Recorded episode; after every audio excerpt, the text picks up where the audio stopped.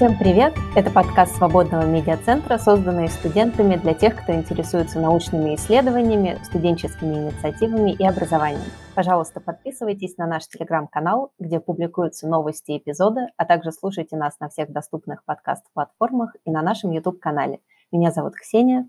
А меня зовут Борис, и сегодня у нас в гостях психолог, профессор Свободного университета Леонид Гозман, которого российские власти считают иностранным агентом. Леонид Яковлевич, здравствуйте, спасибо, что нашли время с нами поговорить. Добрый день, с удовольствием.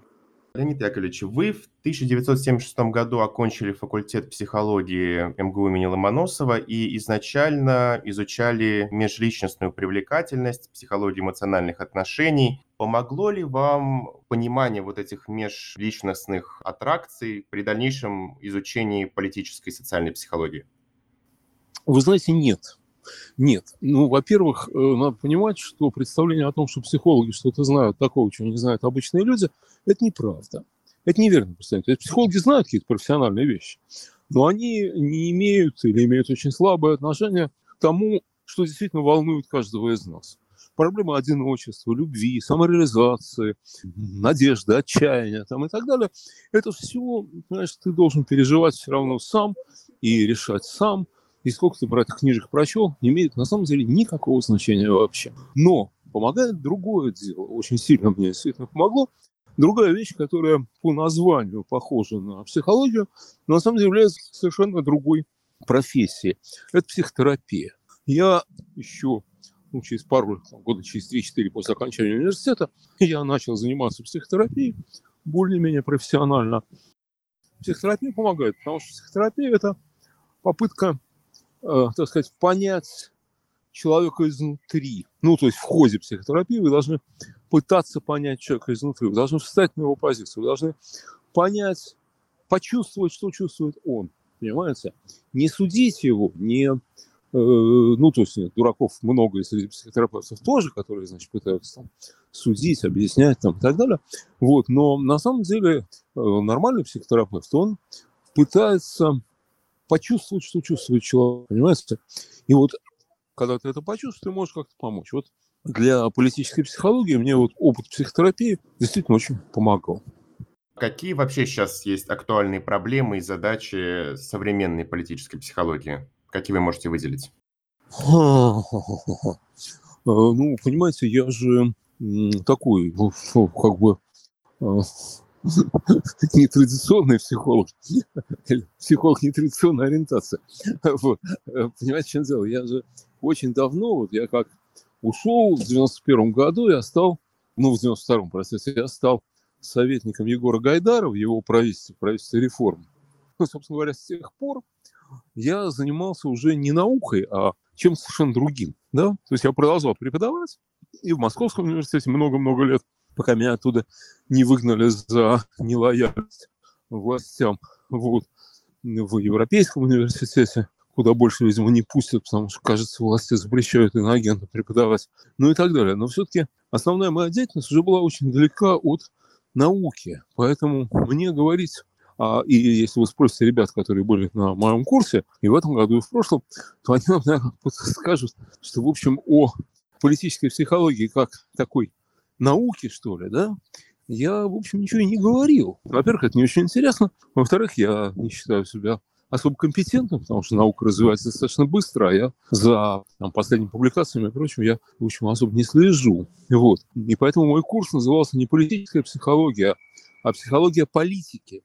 И даже более того, я хотел его назвать этюды по политической психологии. Значит, какие актуальные проблемы? Ну, на самом деле, они очевидны.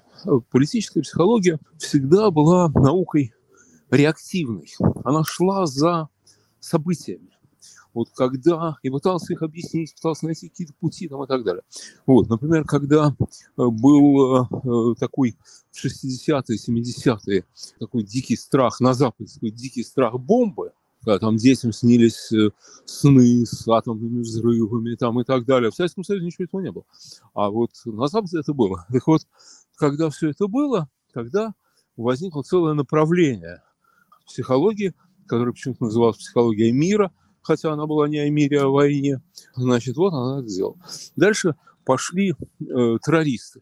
Э, не вот эти последние, которые ну, которых мы все знаем, ну, о которых мы все знаем, там все эти, те, кого называют исламские террористы, а вот эти там красные бригады, группа Бадер Майнхоф, вот эти вот ребята европейские, да, вот, тогда началось изучение террора. А еще до этого, например, когда в Соединенные Штаты рвануло э, после Второй мировой войны рвануло дикое количество людей из азиатских стран, вот, и американцы столкнулись с такой задачей их адаптации сделать так, чтобы они стали американцами, потому что не просто, чтобы они выучили язык там и так далее, но чтобы они приняли американскую какую-то там образ жизни, систему ценностей там, и так далее, да, вот, а стали заниматься адаптацией, стали заниматься политической социализацией. Сейчас, по-моему, на первое место выходит, ну, плюс ко всему к этому, выходит психология межгрупповых отношений. Вот, э, понимаете, оказалось, что в мире группы не растворяются. То есть вот не получается, или там редко получается такой плавильный котел, на который многие надеялись что вот там все станут просто американцами, допустим, да, или там просто русскими, забудут о корнях. Многие люди о корнях помнят. И многие люди сохраняют идентичность групповую какую-то. И эти идентичности сейчас бывают враждебными. Знаете, там, допустим, идентичность итальянцев и ирландцев в Соединенных Штатах не враждебны друг другу. Там все, так сказать, мирно и спокойно. Да? А вот, допустим, идентичность латинос идентичность европейских европейского происхождения американцев, они довольно часто враждебны. Вот. Идентичность чернокожих, может быть, враждебна идентичности людей европейского происхождения и так далее. Вот, и вот, значит, здесь такая задача. Вот если уж не удается сделать плавильный котел, то надо как-то сделать так, чтобы люди, чувствующие себя там, ну, условно, там, латинос или чернокожими или афроамериканцами, кем, чтобы они все-таки не в горло вцеплялись, а как-то вообще могли жить. Для нашей страны тоже очень актуальная задача. Ну, другое дело, что она актуальна будет в том случае, если наша страна выживет, там, сохранится после всех этих вещей, в чем я не уверен. Как раз в программе вашего курса вы поднимаете проблему насильственной политики, а я хотела бы узнать, можно ли осуществлять безнасильственную политику и э, какой пример, если есть такая страна, где это удалось реализовать, какой бы вы могли пример привести? Нет, ну это же вопрос э, степени, градуса там и так далее. Э, государство без легитимного насилия не существует. Да? Государство без нелегитимного насилия, общество без, без, без нелегитимного насилия тоже, к сожалению, не существует. Да? И примером, э, доказательством тому этому является то, что в любой стране мира, самой благополучной, есть тюрьмы, есть полиция, эта полиция вооружена, имеет особые права, и периодически этими правами пользуется. Верно? Если бы не было допустим, нелегитимного насилия, то была бы не нужна полиция. Она нужна. Вот вопрос, э, вопросов два. Первое. Степень, ну, масштаб насилия, да, государственного или нелегитимного, да, он может быть больше или меньше, он может быть относительно приемлемым. При этом, понимаете, жертва насилия там, в самой благополучной стране, она все равно страдает, так же, как жертва насилия в неблагополучной стране. Потому что если тебе выпало попасть в этот даже небольшой процент, то ты, сказать, от этого счастлив не будешь, понятно дело, да? Значит, ну, во-первых, все-таки это масштаб, да? Понимаете, там, опять же, в самой благополучной стране мира бывают преступления. И даже если вам в каком-то городе или стране говорят, слушай, у нас может совершенно спокойно ходить ночью по улицам и ребенка выпускать, и ничего не будет и так далее, это что означает? Это означает, что вероятность того, что что-то случится, там, не знаю, в сто раз меньше, чем в соседней стране. Но она не нулевая. Нулевая она не бывает никогда, не может быть нулевой никогда. А второе – это как государство относится к насилию. Значит, государство может считать, что насилие, даже жесткое очень насилие, является такой печальной необходимостью, да, это один подход. А другой подход, государство может считать, что насилие – это нормально, это хорошо. Да, и, кстати говоря, вот коммунисты говорили, что э, государство – это прежде всего аппарат насилия, да, вот. Не аппарат там согласования, защиты, там еще что-то, а прежде всего насилие. Этим оно определяется. Вот наше государство традиционно, во-первых, очень терпимо. Причем это даже и дореволюционно, это не то, что там только большевики. Оно традиционно было исключительно терпимо к нелегитимному насилию, бандитизму, дракам, преступлениям против личности и так далее. Но традиционно это русское государство и в варианте царском, и в варианте большевистском, и в варианте постсоветском, к сожалению, оно ко всему к этому очень-очень терпимо относилось, к сожалению. Да? Кроме того, государство, ну, особенно после октября 17 года, оно рассматривало насилие как естественный для себя инструмент достижения своих э, целей. В этом смысле, конечно, мы очень высоко стоим в мире, да, а там, допустим, какая-нибудь там, ну, кто, кто, кто, Финляндия, да, э, очень низко, там, Швеция достаточно низко, мы, к сожалению, высоко. Американцы, кстати, тоже высоко. Но у американцев есть, э, у американцев очень высокий уровень нелегитимного насилия и, в общем-то, толерантности к нему. Но у них, конечно, нет такого безобразия, как у нас в плане государственного насилия. Вы часто повторяете такой тезис, что вообще политические решения принимают не какие-то безразличные субъекты или суперумные компьютеры, а конкретные индивиды. А как вообще проводить анализ вот этих лидеров в различных странах, а особенно в странах с авторитарным режимом, где лидер находится за двумя-тремя кольцами охраны, выступает по телевизору, зачастую даже не в прямом эфире. Возможно ли как-то, ну, условно говоря, поставить диагноз и узнать психологический портрет? Ну, вы знаете, понятие психологического портрета – это такая мифология, да? Не бывает никаких психологических портретов, не бывает никаких диагнозов там и так далее. Что их просто не бывает. Вот. То есть нет. Но их очень любят ставить, когда говорят о психологии и политике. Их вот очень любят люди этим заниматься и ставить диагнозы по картинке. Ну, люди боярышник пьют, ну что делать? Вот, да, любят, но это не имеет никакого отношения к реальности, понимаете? Вот, а, ей-богу, поверьте. Вот. И есть люди в разных странах, между прочим, которые с большим удовольствием продают вот этот, этот сервис Э, начальству разнообразному, да. Я, например, точно знаю, что в Центральном разведывательном управлении Соединенных Штатов были люди, которые делали психологические портреты различных зарубежных лидеров, значит, за хорошую зарплату, очень хорошую. Вот. Это все предельно э, конфиденциально у них и засекречено, естественно, да. Поэтому, что они делали последние годы, я не знаю, но что они делали 30 лет назад, как ну, уже рассекреченный материал, я видел, чушь собачья. Вот чушь собачья, понимаете? Вот, с одним таким был знаком. Вполне уважаемый человек. Не бывает психологических портретов. Дело в том, что, знаете, я сейчас поясню, почему не бывает.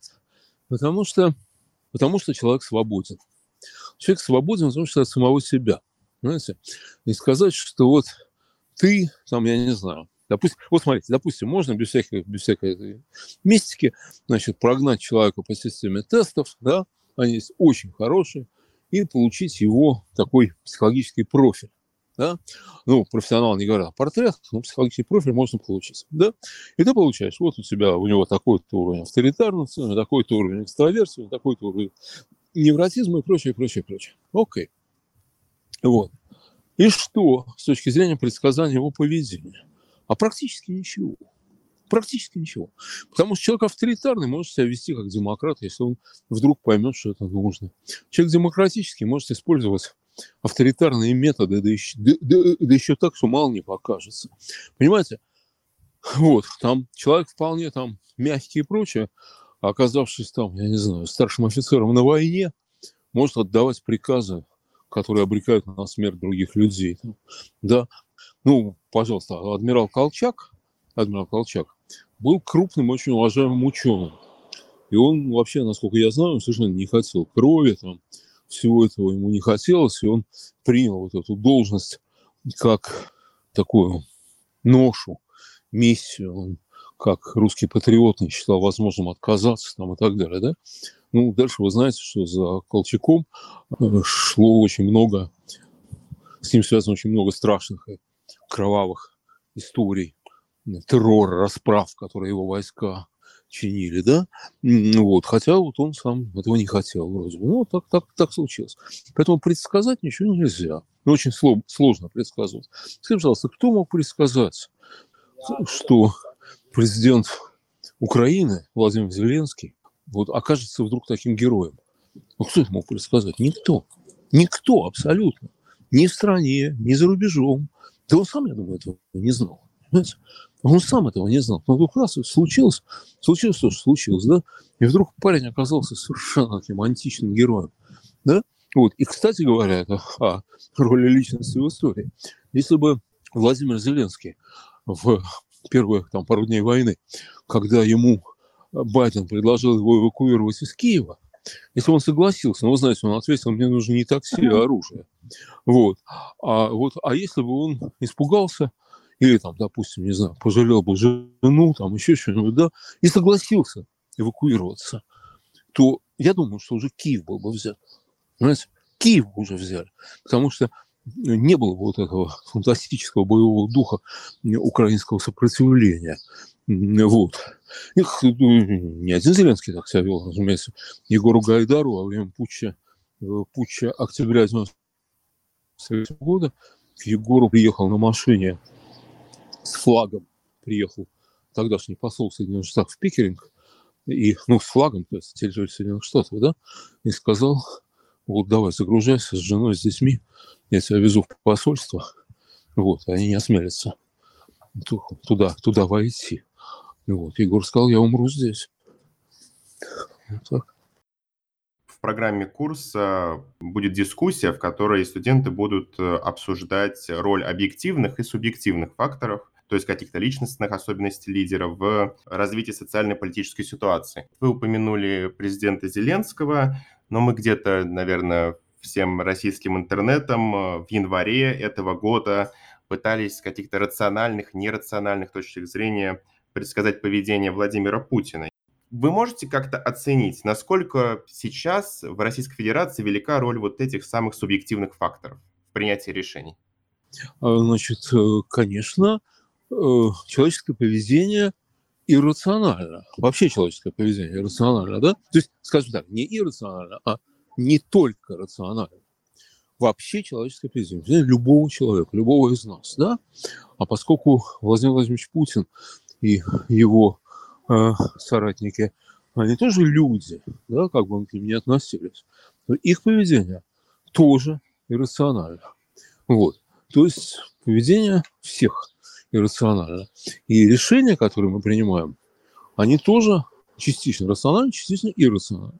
Мне кажется, что Владимир Владимирович чем дальше, тем больше принимает абсолютно иррациональные решения, которые основаны на ну, как у всех людей, основаны на его картине мира, но проблема в том, что его картина мира, как мне кажется, предельно далека от реальности. Она от реальности абсолютно оторвана и к реальности не имеет вообще никакого отношения. Он живет в мире, в котором Земля плоская, стоит на трех китах, там, ну и и а мы окружены врагами, Украину создал Ленин и так далее. Вот. Мне кажется, он давно потерял адекватность. Адекватность он потерял по понятным причинам. Не потому, что он там чем-то болен, я не могу такие диагнозы ставить, вот, а по, по причине совершенно разумной и понятной. Значит, э, его э, э, бэкграунд – это спецслужбы да, оперативник Комитета государственной безопасности. Спецслужбы любой страны формируют очень такой специальный менталитет. Секретность, закрытость, вера в заговоры, цель оправдывает средства и так далее. Поэтому мне, вот я не голосовал за Владимира Владимировича никогда, но и первый раз я за него не голосовал, хотя когда не знал ничего о нем плохого – Просто потому что, ну, по двум причинам. Во-первых, я не мог голосовать за офицера КГБ, все-таки для меня, что КГБ, что СС одно и то же. Вот. Но и потому, что я вообще считаю, что офицеры спецслужб не должны быть политическими руководителями. В принципе, не должны. Во-первых, он офицер спецслужб. Во-вторых, он очень давно, где-то с первых лет своего правления, оказался в ситуации, то есть не оказался, а создал ситуацию, в которой что бы он ни сказал, ни сделал, ему говорят, вы великий король, ваше величество, это гениально, там, и так далее, и так далее. А когда началась пандемия, он вообще заперся в своем этом огромном дезинфицированном гробу, вот, и оттуда не вылезает, и ни с кем не общается, вообще ни с кем. Понимаете? Причем уже очень давно, на, на, на самом деле, вот эта изоляция происходит очень давно. Если вы помните, был такой момент, когда он летал со стерхами.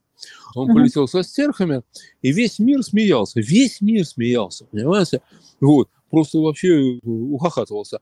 Знаете, уже тогда, это были еще совершенно вегетарианские времена, уже тогда нашлось человека, который мог бы войти к нему в кабинет и сказать, Володь, ну, ты, конечно, царь, да? Хочешь с журавлями летать? Летай. Только по телевизору это не показывай, чтобы народ не смешить. Понимаете? Или когда он амфоры нашел, тоже, значит, весь народ там ржал, когда он там на глубине полтора метра нашел э, амфоры там, хрен знает какого века, да? То есть, понимаете, он в изоляции. Человек в изоляции теряет адекватность. Это неизбежно. К сожалению, к сожалению, в данном случае этот человек, потерявший адекватность, распоряжается огромной армией, огромными ресурсами и имеет еще ядерное, ядерное оружие, которое вполне может примениться. Леонид Яковлевич, а можем ли мы говорить об этой изоляции и транслировать ее на всю Россию? Насколько вообще это распространяется и на народ? Такая изоляция и за счет э, телевидения, и за счет того, что э, свободные средства массовой информации душатся на корню. Ну, вы знаете, конечно, распространяется, но ну, не так сильно, потому что, понимаете, какая-нибудь там Э, тетенька, которая за Путина, против пиндосов там и так далее, да, она все-таки, все-таки, она должна там ходить в магазин, готовить еду, как-то укладываться в бюджет свой невеликий там и так далее. Да? То есть у нее рациональные компоненты ее жизни остаются. И она иррациональна в тех моментах, в тех аспектах своей жизни, которые ее лично не касаются с которой она не сталкивается, да, которую она не может проверить. Вы понимаете, вот прекрасная, значит, идея, что вот мы встаем с колен, да, замечательно. А вы можете померить вставание с колен, сопоставить число, да? Вчера мы встали с колен там на 28%, а сегодня еще на 16%. Понимаете, есть ли объективные оценки этого? Нету, их нету. Значит, вставание с колен или то же самое, как продвижение к коммунизму, или там еще что-нибудь, да, или там нас уважают. Вот раз нас не уважали, сейчас нас уважают, да? Вот уважение к нам и прочее. Надо принимать на веру. Нет возможности это проверить. Вот когда нет возможности проверить, люди верят во всякую ерунду. Особенно, когда это их жизнь всерьез не затрагивает. И поэтому, когда и говорят, что на нас НАТО напало в Украине, да, то она даже вопросов не задает, на самом деле. Как НАТО может напасть на нас там, где нас нет? например, да, и какого хрена оно напало в чужой стране, и зачем оно это сделало, там, ну и так далее, и так далее, да, вот. А украинцы сами бомбят свои города, ну бомбят и бомбят, ну и гори оно огнем, а у нее тут, понимаете, там, э, у мужа радикулит, надо, значит, там радикулит лечить чем-то, то есть ее это не волнует. И в этом смысле она в той степени, не волнует, она действительно живет в мире вот этих вот безумных, безумных иллюзий. Но как только доходит до ее жизни, до ее личной жизни, которая касается ее, да, она становится абсолютно рационально, разумно, адекватно там, и хрен ты ей какую-нибудь глупость впаришь. Понимаете? Вот так. А как это влияет на трансформацию национальной идеи? Потому что вы в вашей статье в «Репаблике» пишете, что она, национальная идея была сформулирована в фразе, сконцентрирована в ней, «мочить в сортире». И вот насколько произошла трансформация за последние 20 лет национальной идеи? Прекрасно. Насколько... Да что, да что приятно разговаривать с людьми, которые готовились к разговору, да? Даже, даже «Репаблик» читали далее. Вот, спасибо. А, значит, смотрите, национальная идея – это некая метафора, конечно, да, ее уже нету, нет уже такого. Национальная идея – это. И дальше там четыре пункта. Такого, такого не бывает никогда, да. Национальная идея – это какое-то такое ощущение, там, слова, которые объединяют многих людей, которые у многих людей возникает чувство «мы», да, вот мы. Но вот, допустим, во время Великой Отечественной войны э, компонентом национальной идеи была, было желание э, победить Гитлера, да? Вот это действительно, это, вот, это действительно было так. И у тех людей, которые любили Сталина, у тех людей, людей, которые не любили Сталина, Гитлера надо победить, да? Это, ну, я сам это, разумеется, не застал, но, допустим, там э, отец, там, его друзья, там, какие-то родня, люди, там, воевавшие, не воевавшие, мне это рассказывали, да? То есть надо найти что-то, это что-то, что вызывает отклик у многих людей. Понимаете, вот эмоциональный отклик вызывает у многих людей, да? Вот, и идея, вот фраза, вырвавшаяся у Владимира Владимировича фраза «мочить в сортире», она вырвалась у него, это не было фраза заготовленная, я это точно знаю, она не была заготовлена, его на нее как бы спровоцировали, да, вот, и когда он это сказал, то он перепугался, что он проиграет кампанию, потому что кандидат в президенты России не должен говорить такие слова. Это он сам говорил своим там, приближенным, которые тогда его сопровождали. Он же это сказал где-то в Азии, там, он совершал визит, турне по Азии, как премьер-министр еще тогда. Вот, а, значит, а выяснилось, что нет, именно это и нужно говорить. Именно это люди хотят слышать. Понимаете, вот в тот момент национальная идея формируется в диалоге с обществом, да? Вот кто-то угадывает правильные слова, понимаете, кто-то угадывает правильную идею, да? И э, надо отдать должное Владимиру Владимировичу. В тот момент он угадал эту идею. Люди тогда устали от непобедимости чеченцев. Знаете, чеченцы были непобедимы. Вот, ну, как сейчас украинцы. Да, вот, ничего сделать нельзя, да, только украинцы все-таки другая страна и другое там государство и все такое. Вот. А чеченцы, ну как, ну, свои вроде как, что, мы же там, мы же там в своем праве там, и так далее, да? Вот. Mm-hmm. Это люди так думали, я так не думаю, что в своем праве. Вот. И вот это вот всех замочим, да, люди хотели это услышать. Когда они хотели это услышать, они это услышали, это было действительно чем-то очень хорошим. Вот. А сейчас это уже не будет так работать, понимаете? Потому что за словами мочить в сортире должна следовать победа. Да?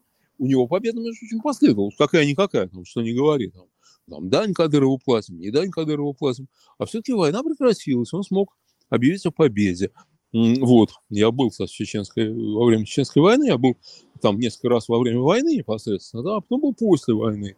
Вот, ну, действительно впечатляет, да? Вот, то есть он может объявить о победе.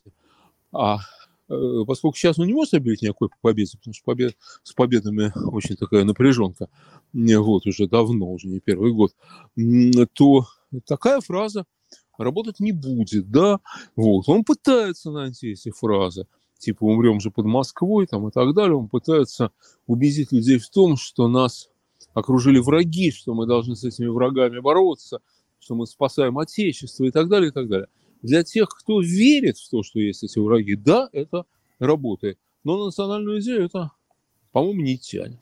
Мне кажется, сейчас скорее такое, э, такое, такой хаос ментальный mm. сейчас. Вот. Вы в своей лекции на платформе «Новой газеты» в 2016 году анализировали психологические истоки легитимности власти. Мы знаем, что по Веберу есть традиционная, харизматическая, легально-рациональная легитимность. В России у нас нет правовых институтов, нет государственных институтов, чтобы была какая-то легальная легитимность. Осталась ли у Владимира Путина харизматическая легитимность? Или в настоящее время в России существует только вот традиционная такая исторически обоснованная легитимность, которую мы всячески пытаемся поддерживать культом победы, в том числе в Великой Отечественной войне? Ну, вы знаете, мне кажется, что у него с харизмой э, большие проблемы.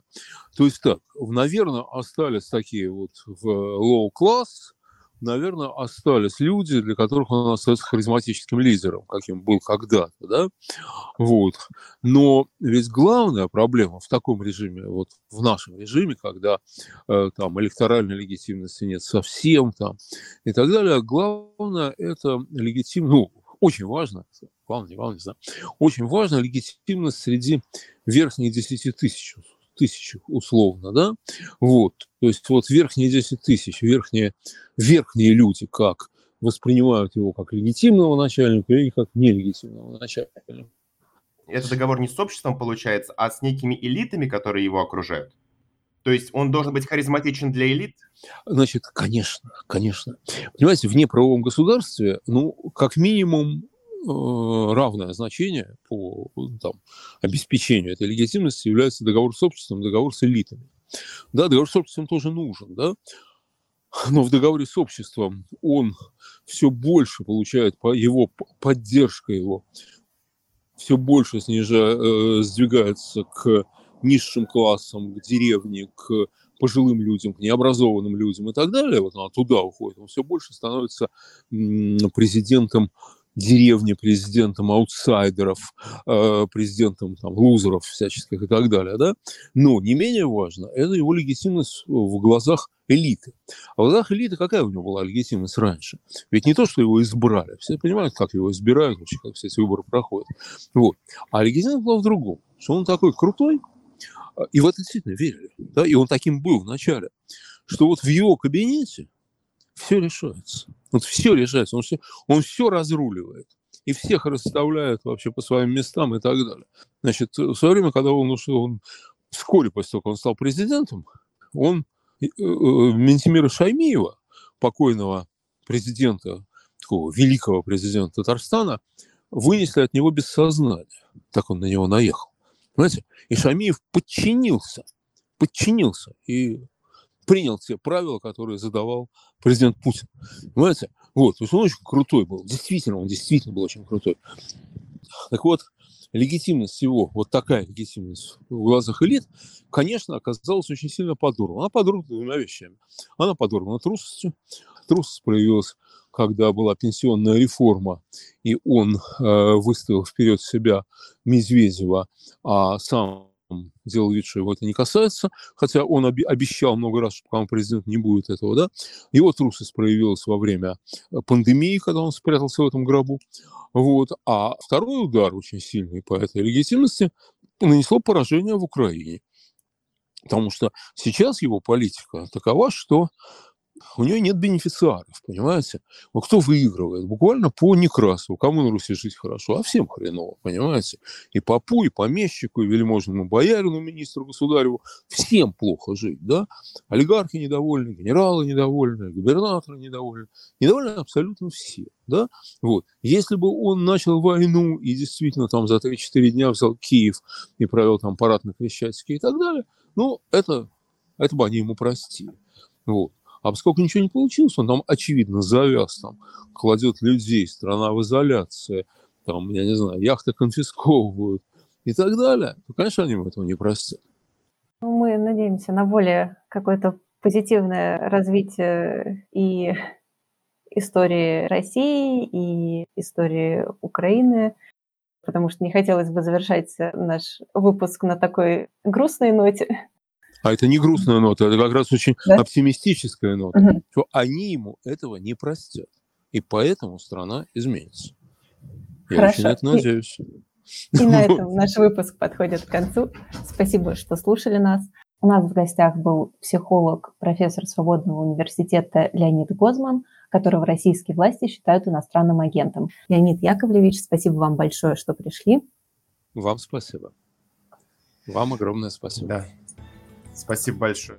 Это был подкаст Свободного медиацентра. Подписывайтесь на наш телеграм-канал и слушайте наши выпуски на всех подкаст-платформах. Ссылку на курс Леонида Гозмана вместе с тайм-кодами этого выпуска можно будет найти в описании. До встречи в эфире.